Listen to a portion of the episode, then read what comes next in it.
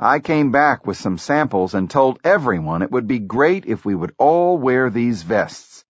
Oh man, did I get booed off the stage. Everybody hated the idea. In the process, however, he became friends with Miyake and would visit him regularly.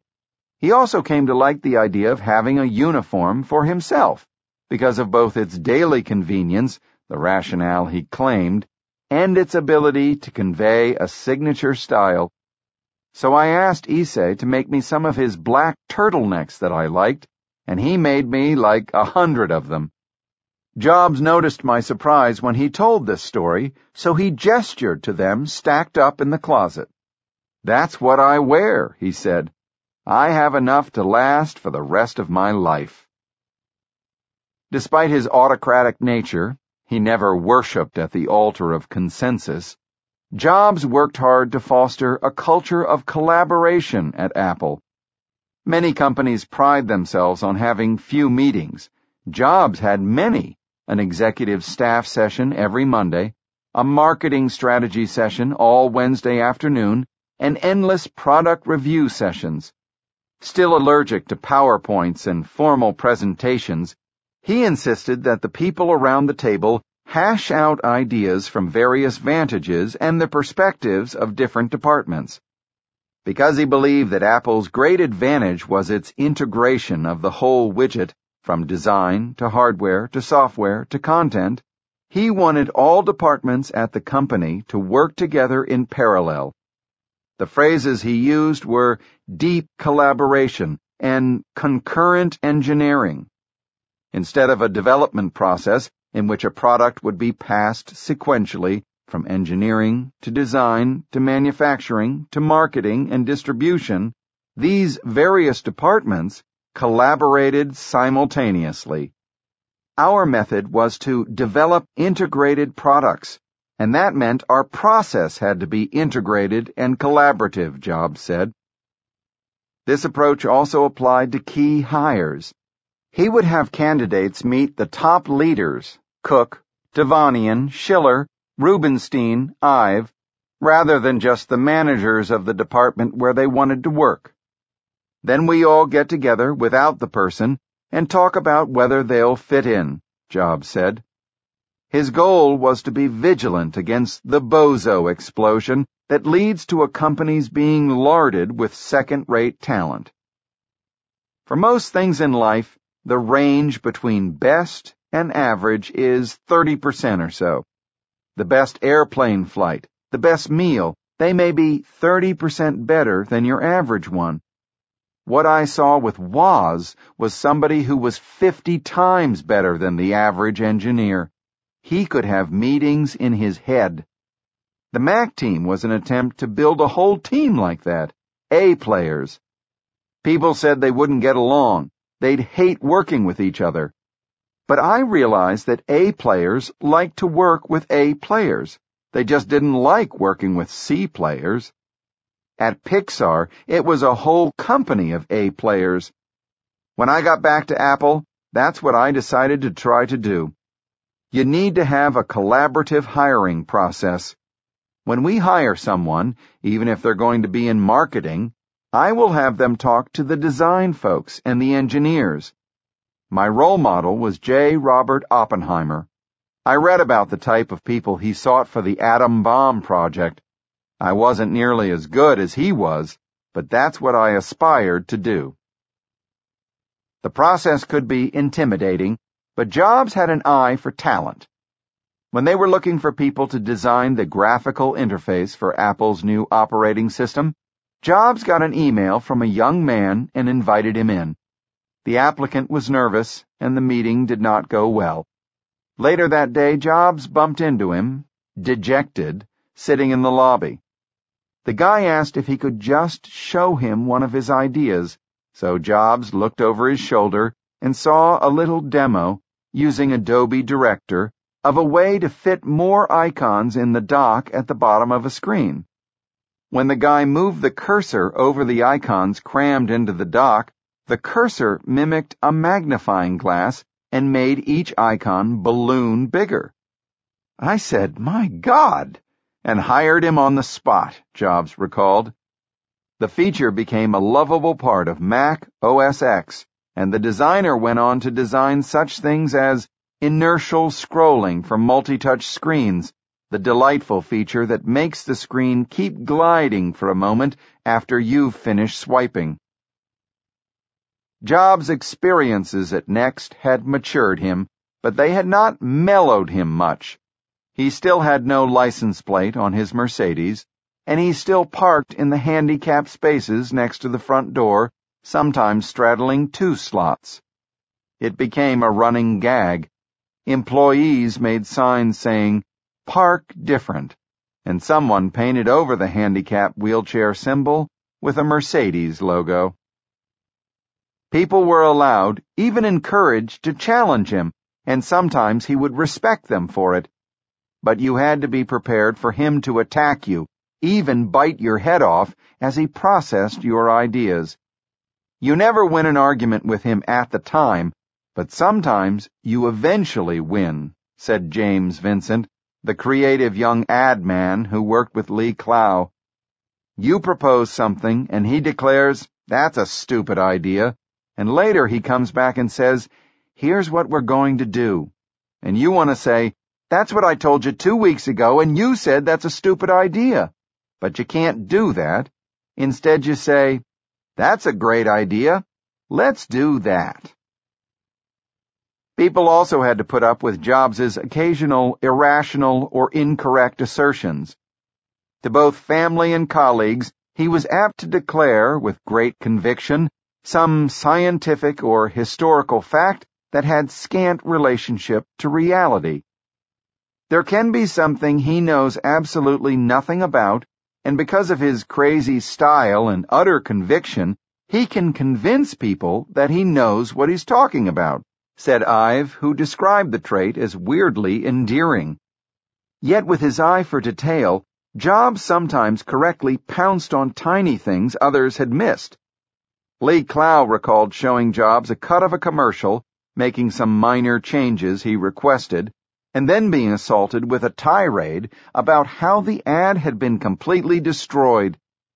He discovered we had cut two extra frames, something so fleeting it was nearly impossible to notice, said Clow.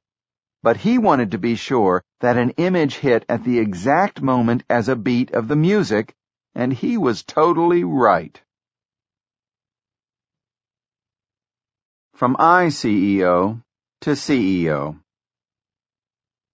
Ed Woolard, his mentor on the Apple board, pressed Jobs for more than two years to drop the interim in front of his CEO title. Not only was Jobs refusing to commit himself, but he was baffling everyone by taking only one dollar a year in pay and no stock options. I make 50 cents for showing up, he liked to joke, and the other 50 cents is based on performance. Since his return in July 1997, Apple stock had gone from just under $14 to just over $102 at the peak of the internet bubble at the beginning of 2000. Woolard had begged him to take at least a modest stock grant back in 1997, but Jobs had declined, saying, I don't want the people I work with at Apple to think I am coming back to get rich. Had he accepted that modest grant, it would have been worth $400 million. Instead, he made $2.50 during that period.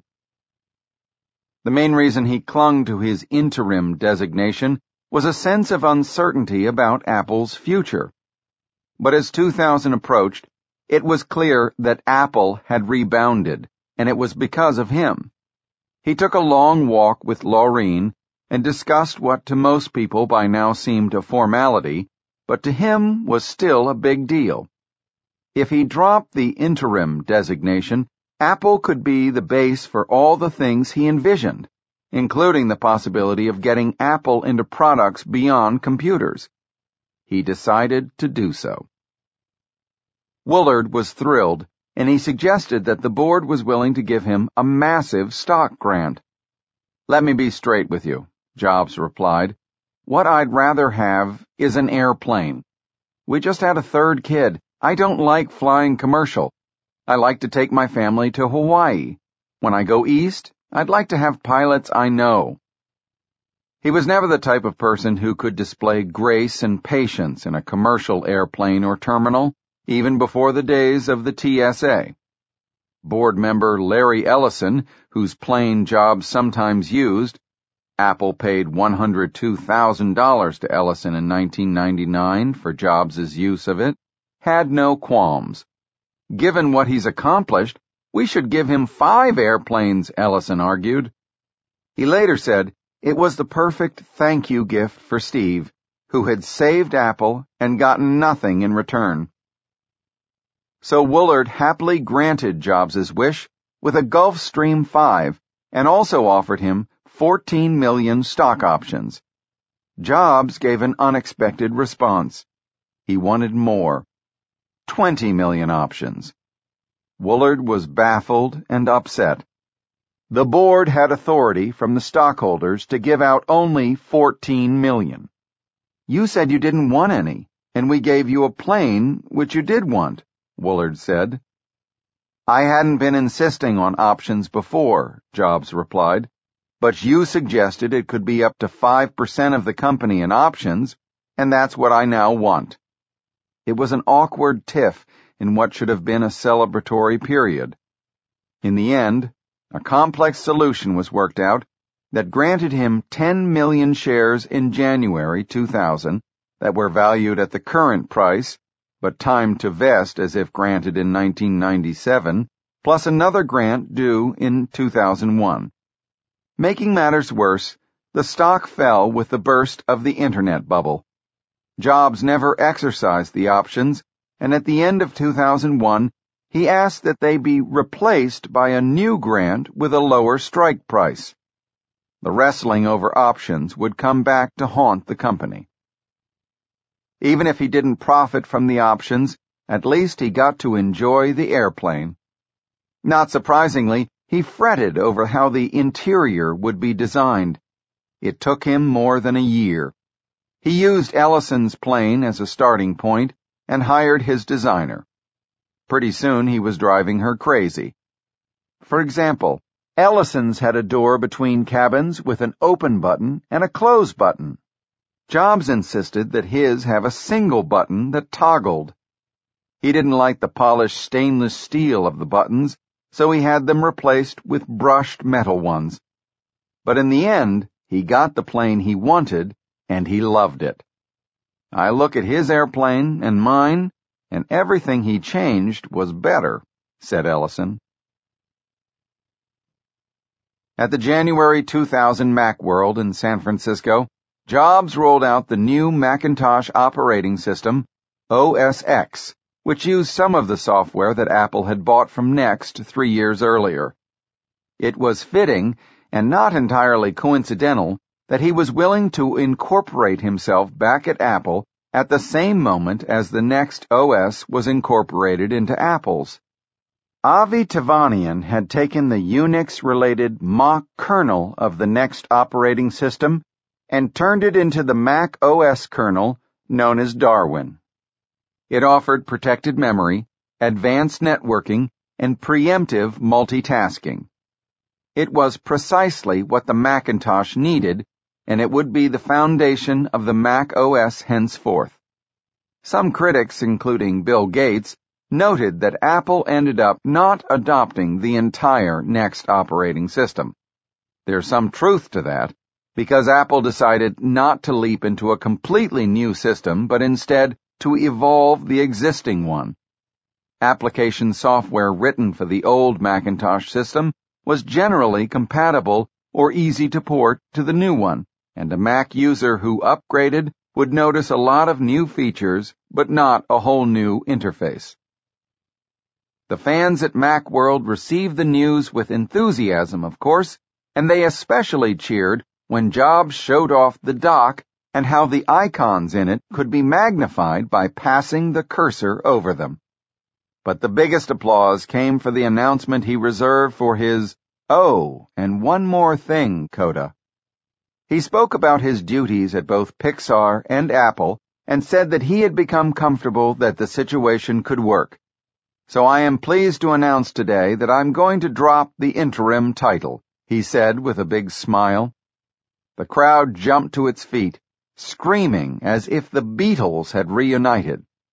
Jobs bit his lip, adjusted his wire rims, and put on a graceful show of humility. You guys are making me feel funny now. I get to come to work every day and work with the most talented people on the planet at Apple and Pixar. But these jobs are team sports. I accept your thanks on behalf of everybody at Apple. Chapter 29 Apple Stores Genius Bars and Siena Sandstone The Customer Experience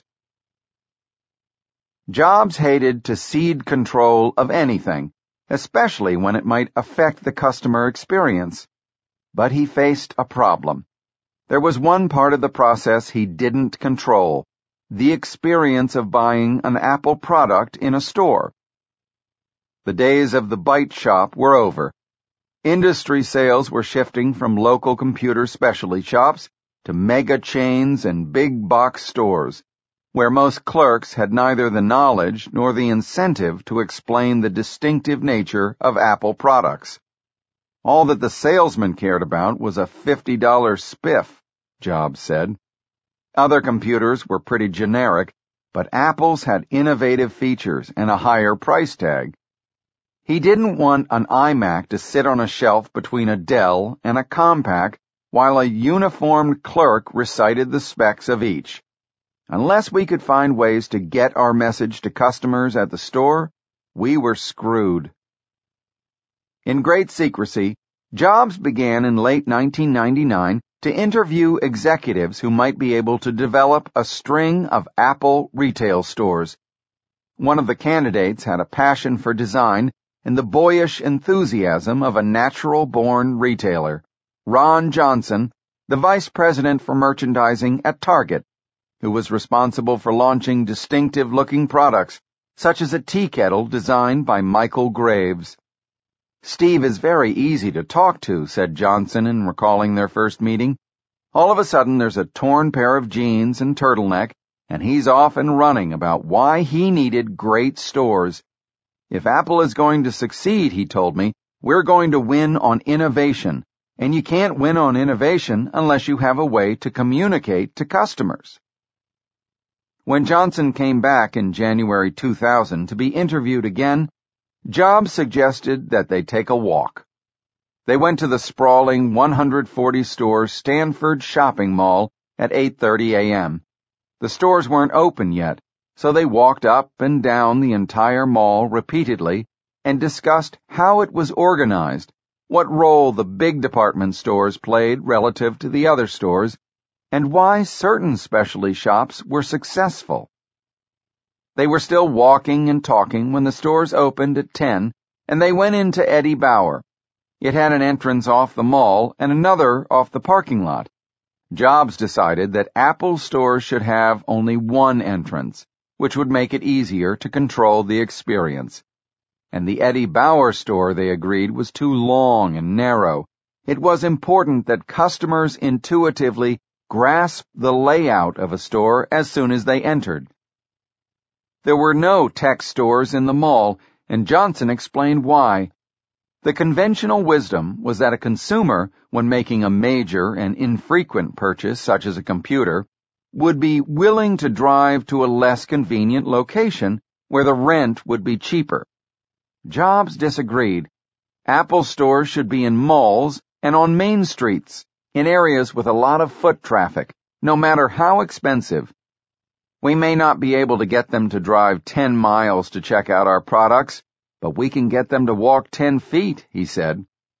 The Windows users, in particular, had to be ambushed. If they're passing by, they will drop in out of curiosity. If we make it inviting enough, and once we get a chance to show them what we have, we will win.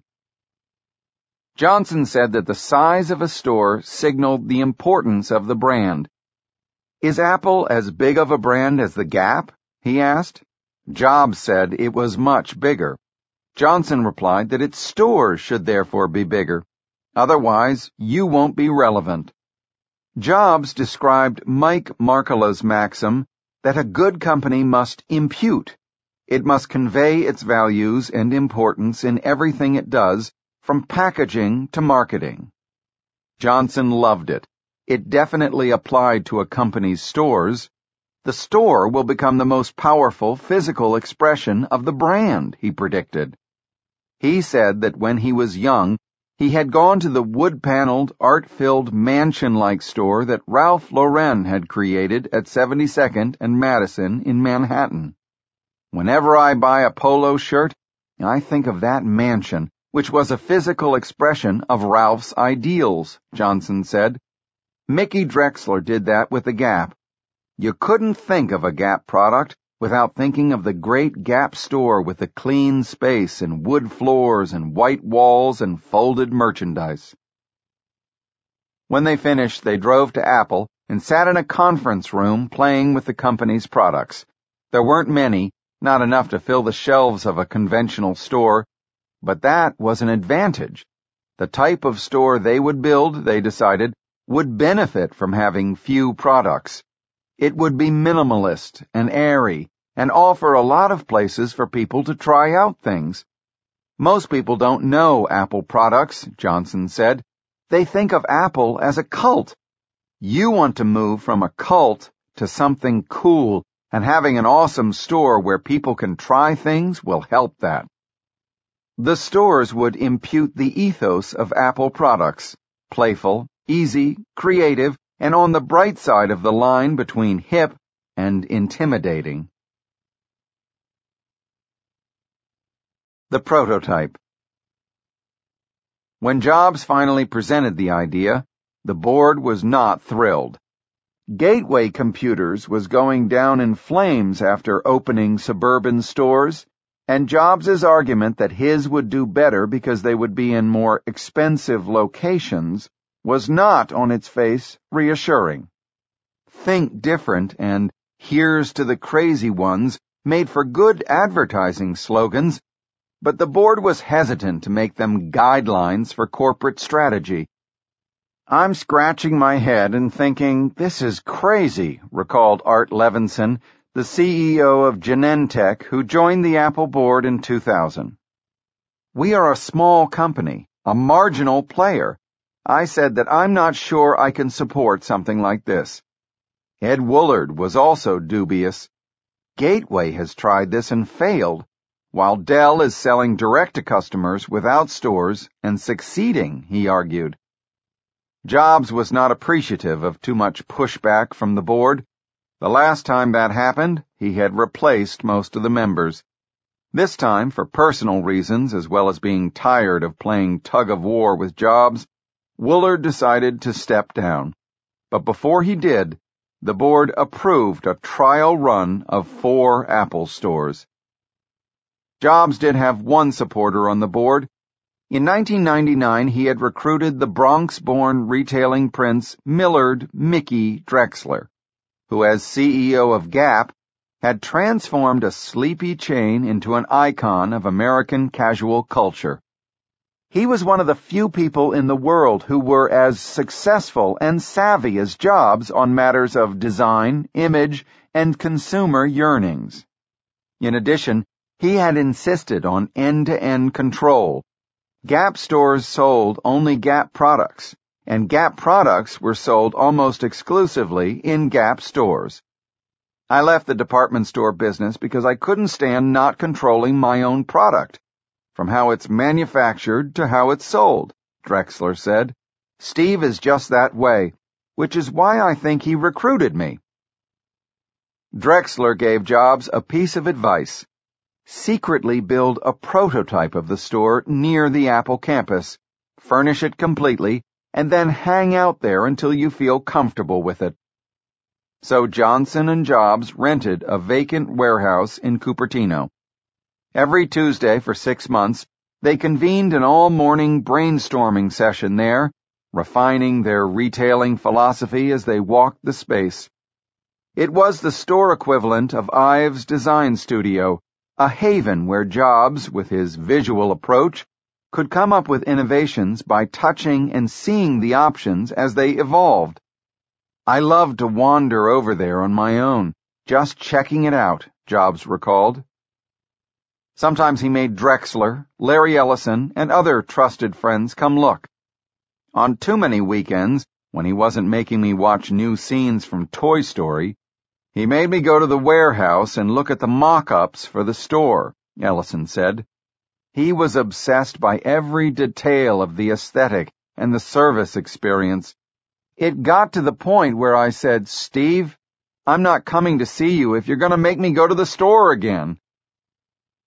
Ellison's company, Oracle, was developing software for the handheld checkout system, which avoided having a cash register counter. On each visit, Jobs prodded Ellison to figure out ways to streamline the process by eliminating some unnecessary step, such as handing over the credit card or printing a receipt.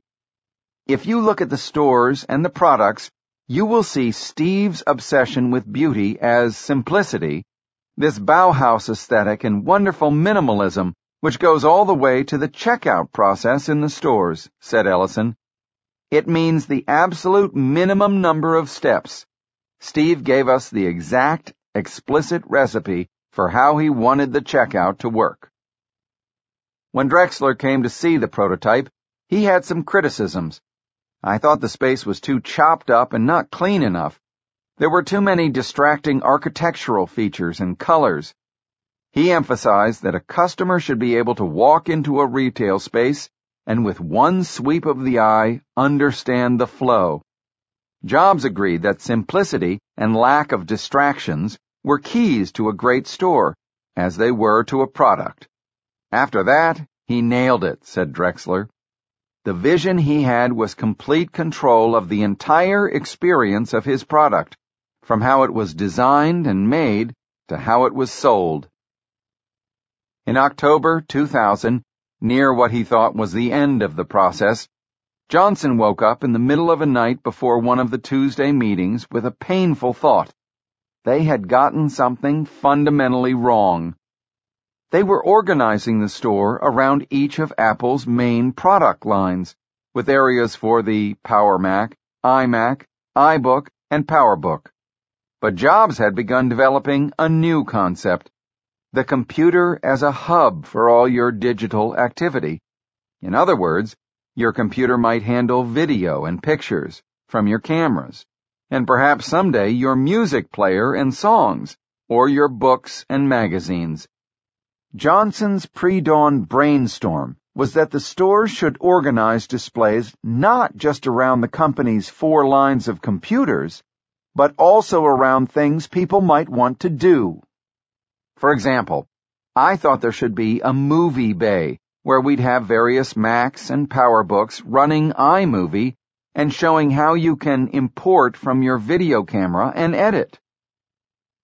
Johnson arrived at Jobs's office early that Tuesday and told him about his sudden insight that they needed to reconfigure the stores.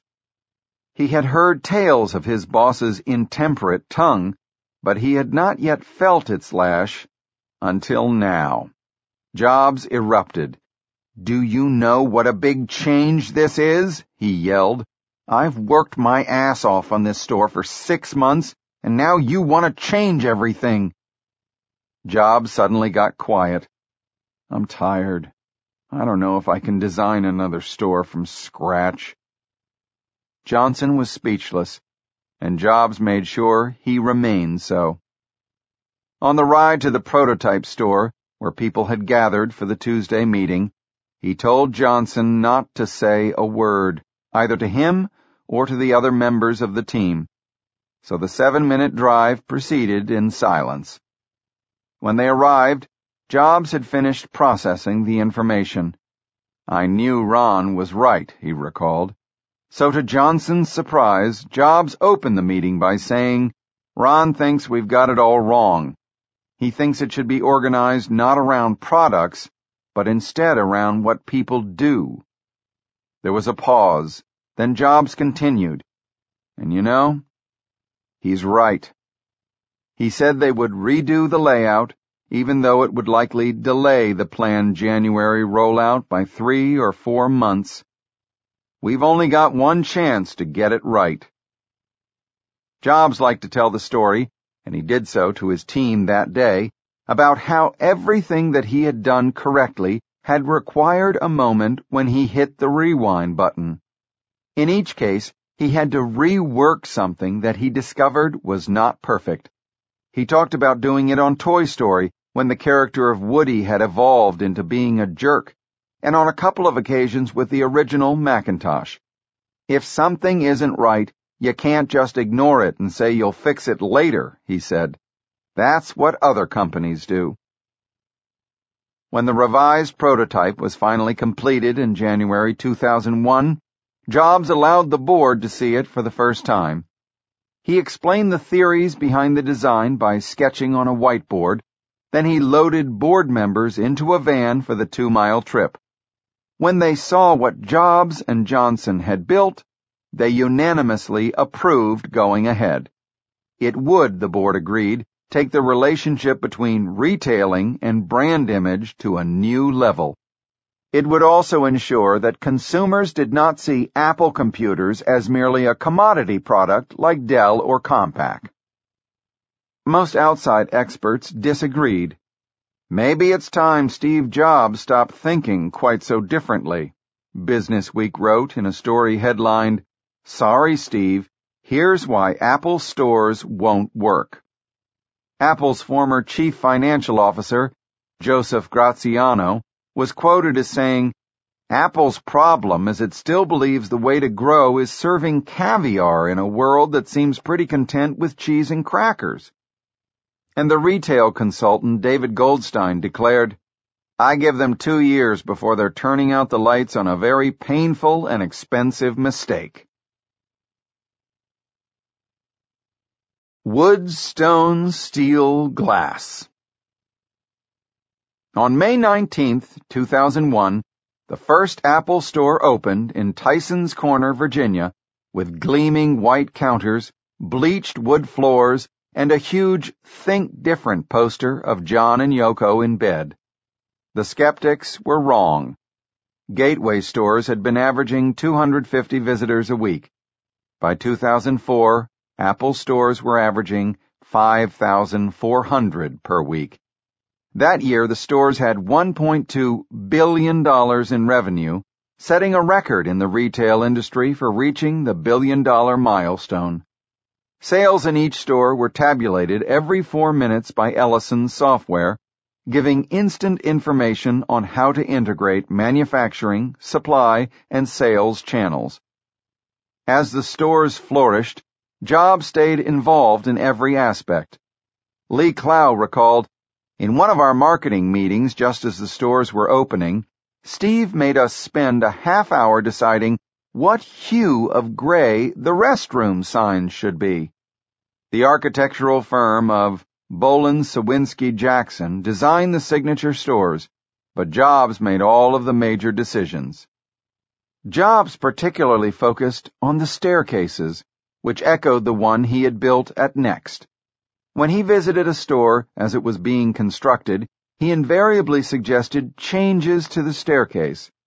His name is listed as the lead inventor on two patent applications on the staircases, one for the see-through look that features all glass treads and glass supports melded together with titanium, the other for the engineering system that uses a monolithic unit of glass containing multiple glass sheets laminated together for supporting loads. In 1985, as he was being ousted from his first tour at Apple, he had visited Italy and been impressed by the gray stone of Florence's sidewalks. In 2002, when he came to the conclusion that the light wood floors in the stores were beginning to look somewhat pedestrian, a concern that it's hard to imagine bedeviling someone like Microsoft CEO Steve Ballmer, Jobs wanted to use that stone instead. Some of his colleagues pushed to replicate the color and texture using concrete, which would have been ten times cheaper, but Jobs insisted that it had to be authentic. The gray-blue Pietra Serena sandstone, which has a fine-grained texture, comes from a family-owned quarry, Il Cassone, in Firenzuola outside of Florence. We select only 3% of what comes out of the mountain because it has to have the right shading and veining and purity, said Johnson. Steve felt very strongly that we had to get the color right and it had to be a material with high integrity. So designers in Florence picked out just the right quarried stone, oversaw cutting it into the proper tiles, and made sure each tile was marked with a sticker to ensure that it was laid out next to its companion tiles. Knowing that it's the same stone that Florence uses for its sidewalks assures you that it can stand the test of time, said Johnson. Another notable feature of the stores was the Genius Bar. Johnson came up with the idea on a two-day retreat with his team. He had asked them all to describe the best service they'd ever enjoyed. Almost everyone mentioned some nice experience at a Four Seasons or Ritz-Carlton hotel. So Johnson sent his first five store managers through the Ritz-Carlton training program and came up with the idea of replicating something between a concierge desk and a bar. What if we staffed the bar with the smartest Mac people, he said to Jobs. We could call it the Genius Bar. Jobs called the idea crazy. He even objected to the name. You can't call them geniuses, he said. They're geeks. They don't have the people skills to deliver on something called the Genius Bar. Johnson thought he had lost, but the next day he ran into Apple's general counsel, who said, By the way, Steve just told me to trademark the name Genius Bar. Many of Jobs' passions came together for Manhattan's Fifth Avenue store, which opened in 2006. A cube, a signature staircase, glass, and making a maximum statement through minimalism. It was really Steve's store, said Johnson. Open 24-7, it vindicated the strategy of finding signature high-traffic locations by attracting 50,000 visitors a week during its first year. Remember Gateway's draw 250 visitors a week. This store grosses more per square foot than any store in the world, Jobs proudly noted in 2010. It also grosses more in total, absolute dollars, not just per square foot, than any store in New York. That includes Saks and Bloomingdale's. Jobs was able to drum up excitement for store openings with the same flair he used for product releases. People began to travel to store openings and spend the night outside so they could be among the first in. My then 14-year-old son suggested my first overnighter at Palo Alto, and the experience turned into an interesting social event, wrote Gary Allen, who started a website that caters to Apple Store fans. He and I have done several overnighters, including five in other countries, and have met so many great people. In July 2011, a decade after the first ones opened, there were 326 Apple stores. The biggest was in London's Covent Garden, the tallest in Tokyo's Ginza. The average annual revenue per store was $34 million, and the total net sales in fiscal 2010 were $9.8 billion. But the stores did even more. They directly accounted for only 15% of Apple's revenue but by creating buzz and brand awareness, they indirectly helped boost everything the company did. Even as he was fighting the effects of cancer in 2011, Jobs spent time envisioning future store projects, such as the one he wanted to build in New York City's Grand Central Terminal. One afternoon he showed me a picture of the Fifth Avenue store and pointed to the 18 pieces of glass on each side. This was state of the art in glass technology at the time, he said.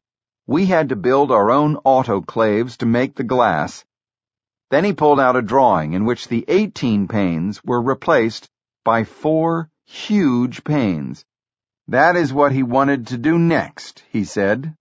Once again, it was a challenge at the intersection of aesthetics and technology. If we wanted to do it with our current technology, we would have to make the cube a foot shorter, he said. And I didn't want to do that, so we have to build some new autoclaves in China.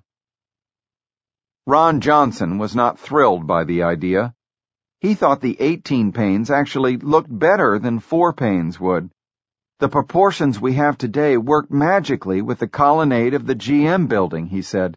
It glitters like a jewel box. I think if we get the glass too transparent, it will almost go away to a fault. He debated the point with Jobs, but to no avail. When technology enables something new, he wants to take advantage of that, said Johnson. Plus, for Steve, less is always more. Simpler is always better.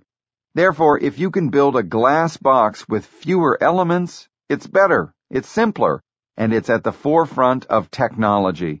That's where Steve likes to be, in both his products and his stores.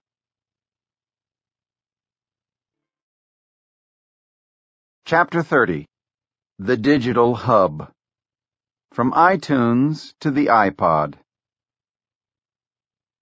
Connecting the dots. Once a year, Jobs took his most valuable employees on a retreat, which he called the Top 100. They were picked based on a simple guideline. The people you would bring if you could take only a hundred people with you on a lifeboat to your next company. At the end of each retreat, Jobs would stand in front of a whiteboard he loved whiteboards because they gave him complete control of a situation and they engendered focus, and ask, what are the ten things we should be doing next?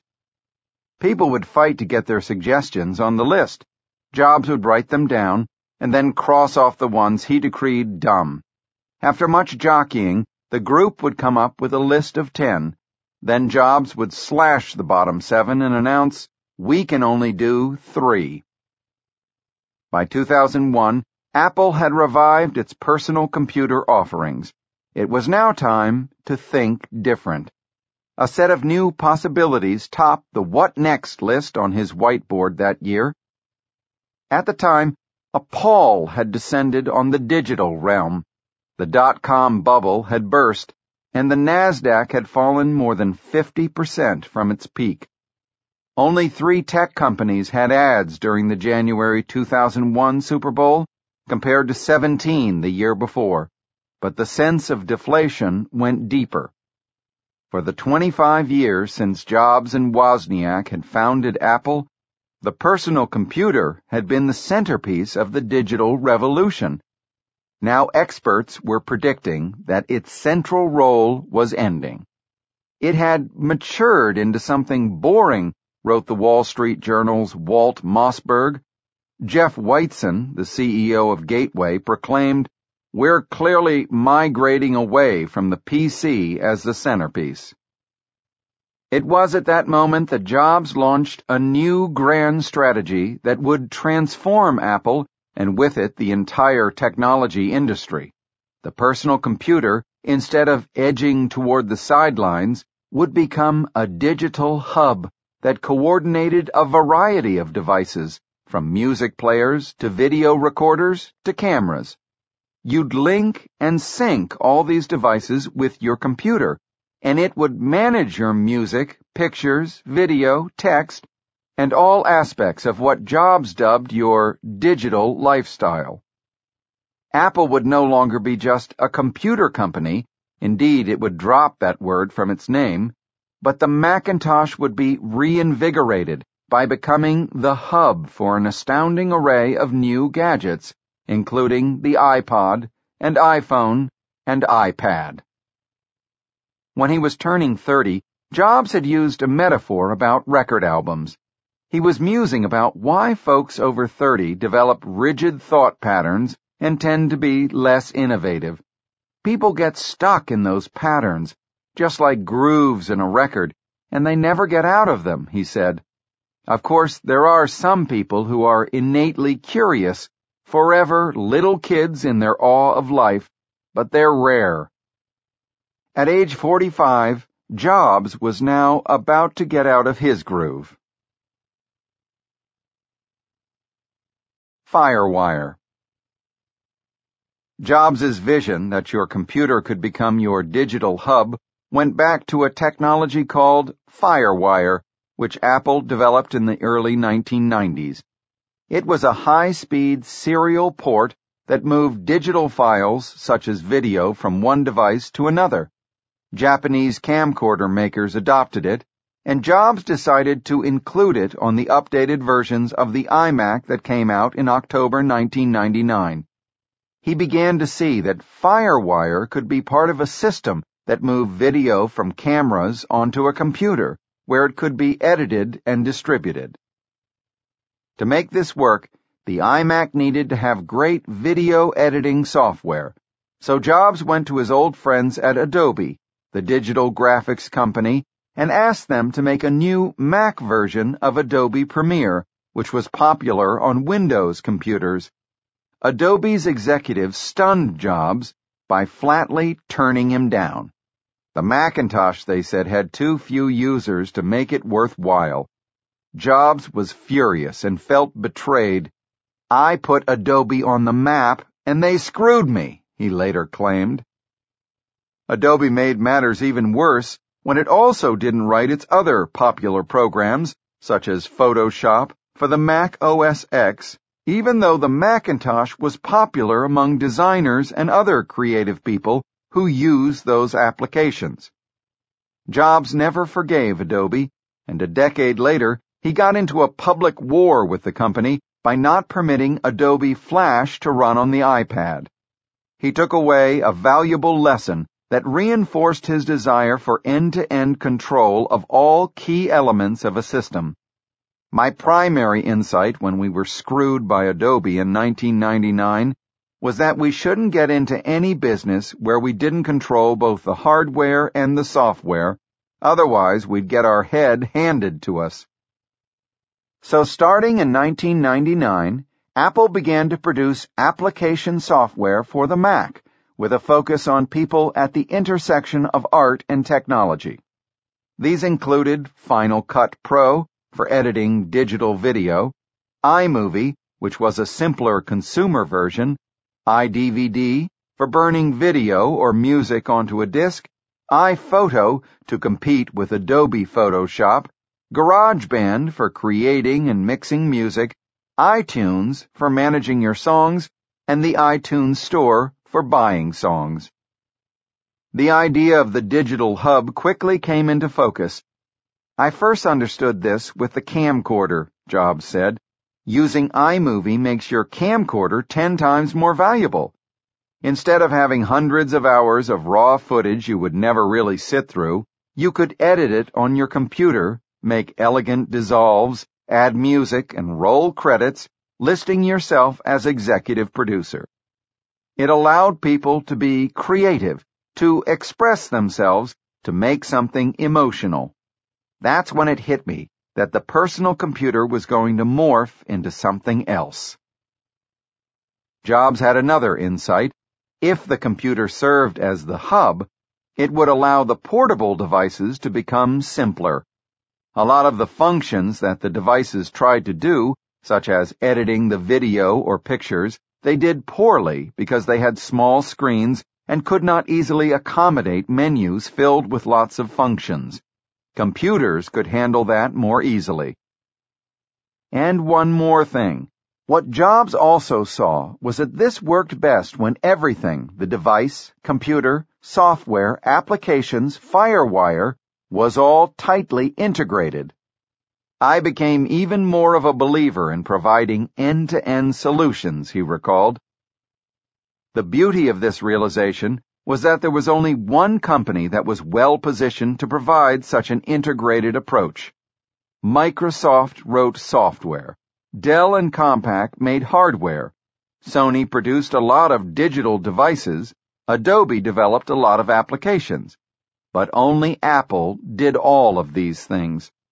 We're the only company that owns the whole widget, the hardware, the software, and the operating system, he explained to Time. We can take full responsibility for the user experience. We can do things that the other guys can't do. Apple's first integrated foray into the digital hub strategy was video. With FireWire, you could get your video onto your Mac, and with iMovie, you could edit it into a masterpiece. Then what? You'd want to burn some DVDs so you and your friends could watch it on a TV. So we spent a lot of time working with the drive manufacturers to get a consumer drive that could burn a DVD, he said. We were the first to ever ship that. As usual, Jobs focused on making the product as simple as possible for the user, and this was the key to its success. Mike Evangelist, who worked at Apple on software design, recalled demonstrating to Jobs an early version of the interface. After looking at a bunch of screenshots, Jobs jumped up, grabbed a marker, and drew a simple rectangle on a whiteboard. Here's the new application, he said. It's got one window. You drag your video into that window, then you click the button that says Burn. That's it. That's what we're going to make. Evangelist was dumbfounded, but it led to the simplicity of what became iDVD. Jobs even helped design the burn button icon. Jobs' new digital photography was also about to explode, so Apple developed ways to make the computer the hub of your photos. But for the first year at least, he took his eye off one really big opportunity. HP and a few others were producing a drive that burned music CDs, but Jobs decreed that Apple should focus on video rather than music. In addition, his angry insistence that the iMac get rid of its tray disk drive and use instead a more elegant slot drive meant that it could not include the first CD burners, which were initially made for the tray format. We kinda missed the boat on that, he recalled, so we needed to catch up real fast. The mark of an innovative company is not only that it comes up with new ideas first, but also that it knows how to leapfrog when it finds itself behind. iTunes. It didn't take Jobs long to realize that music was going to be huge. By 2000, people were ripping music onto their computers from CDs or downloading it from file sharing services such as Napster and burning playlists onto their own blank discs. That year, the number of blank CDs sold in the United States was 320 million. There were only about 281 million people in the country. That meant some people were really into burning CDs, and Apple wasn't catering to them. I felt like a dope, he told Fortune. I thought we had missed it. We had to work hard to catch up. Jobs added a CD burner to the iMac, but that wasn't enough. His goal was to make it simple to transfer music from a CD, manage it on your computer, and then burn playlists. Other companies were already making music management applications, but they were clunky and complex. One of Jobs' talents was spotting markets that were filled with second-rate products. He looked at the music apps that were available, including Real Jukebox, Windows Media Player, and one that HP was including with its CD burner, and came to a conclusion. They were so complicated that only a genius could figure out half of their features. That is when Bill Kincaid came in. A former Apple software engineer, he was driving to a track in Willows, California to race his Formula Ford sports car while, a bit incongruously, listening to National Public Radio. He heard a report about a portable music player called the Rio that played a digital song format called MP3. He perked up when the reporter said something like, Don't get excited, Mac users, because it won't work with Macs. Kincaid said to himself, Ha! I can fix that. To help him write a Rio manager for the Mac, he called his friends Jeff Robbin and Dave Heller also former Apple software engineers. The product they produced, known as SoundJam, offered Mac users an interface for the Rio and software for managing the songs on their computer. In July 2000, when Jobs was pushing his team to come up with music management software, Apple swooped in and bought SoundJam, bringing its founders back into the Apple fold. All three stayed with the company, and Robbin continued to run the music software development team for the next decade. Jobs considered Robbin so valuable he once allowed a Time reporter to meet him only after extracting the promise that the reporter would not print his last name. Jobs personally worked with them to transform SoundJam into an Apple product. It was laden with all sorts of features and consequently a lot of complex screens. Jobs pushed them to make it simpler and more fun Instead of an interface that made you specify whether you were searching for an artist, song, or album, Jobs insisted on a simple box where you could type in anything you wanted. From iMovie, the team adopted the sleek brushed metal look and also a name. They dubbed it iTunes.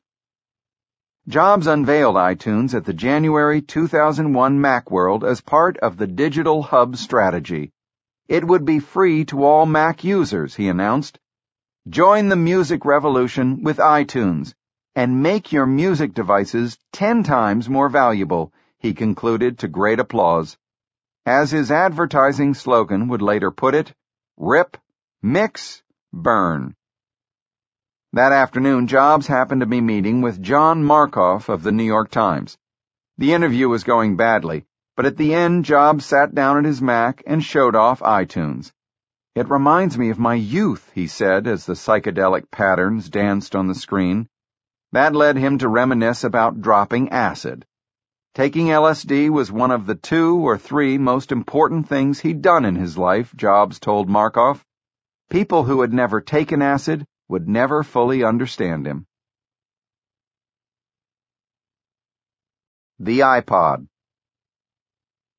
the next step for the digital hub strategy was to make a portable music player. Jobs realized that Apple had the opportunity to design such a device in tandem with the iTunes software, allowing it to be simpler.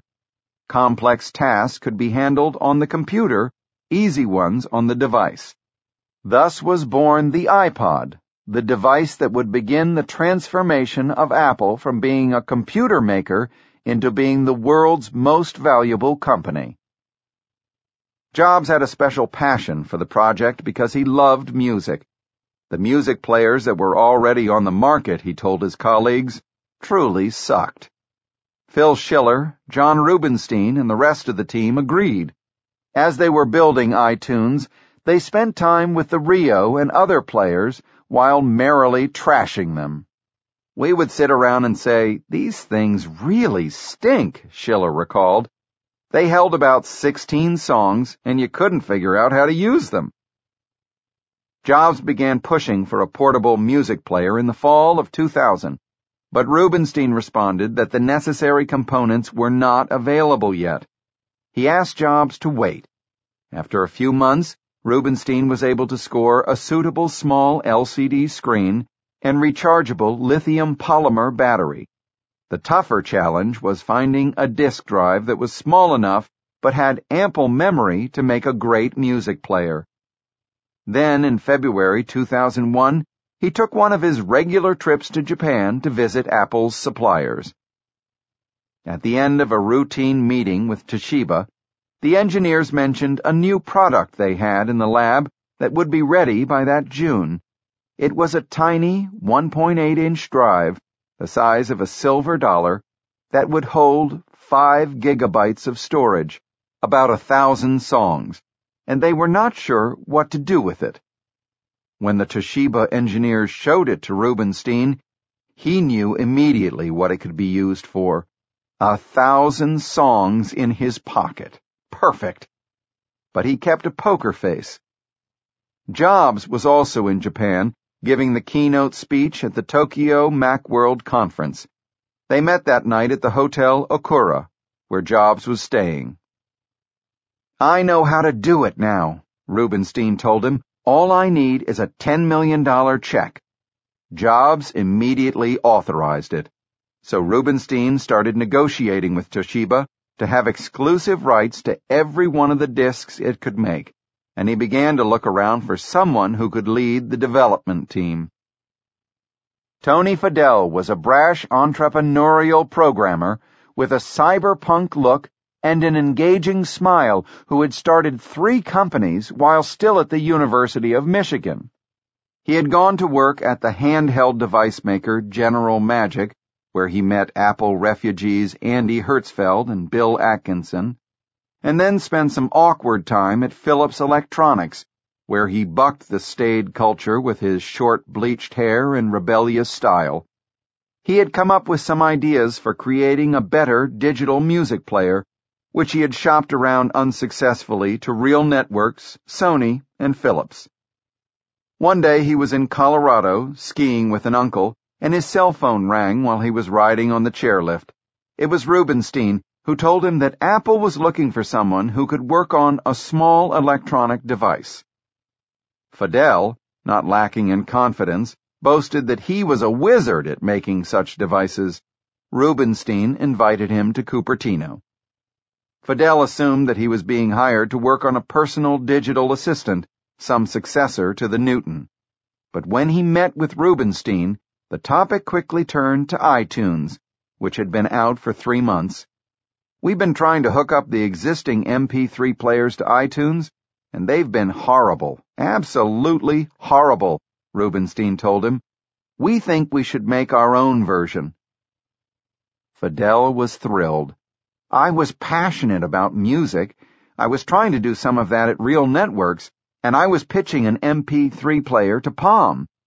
He agreed to come aboard, at least as a consultant. After a few weeks, Rubinstein insisted that if he was to lead the team, he had to become a full-time Apple employee. But Fadell resisted. He liked his freedom. Rubinstein was furious at what he considered Fadell's whining.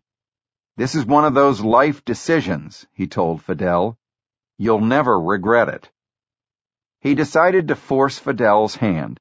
He gathered a roomful of the twenty or so people who had been assigned to the project.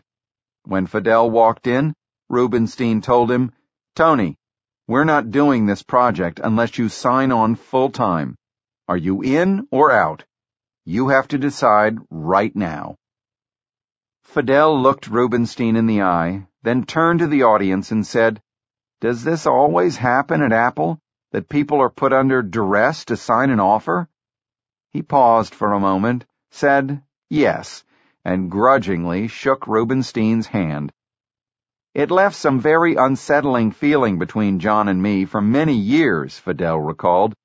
Rubinstein agreed. I don't think he ever forgave me for that.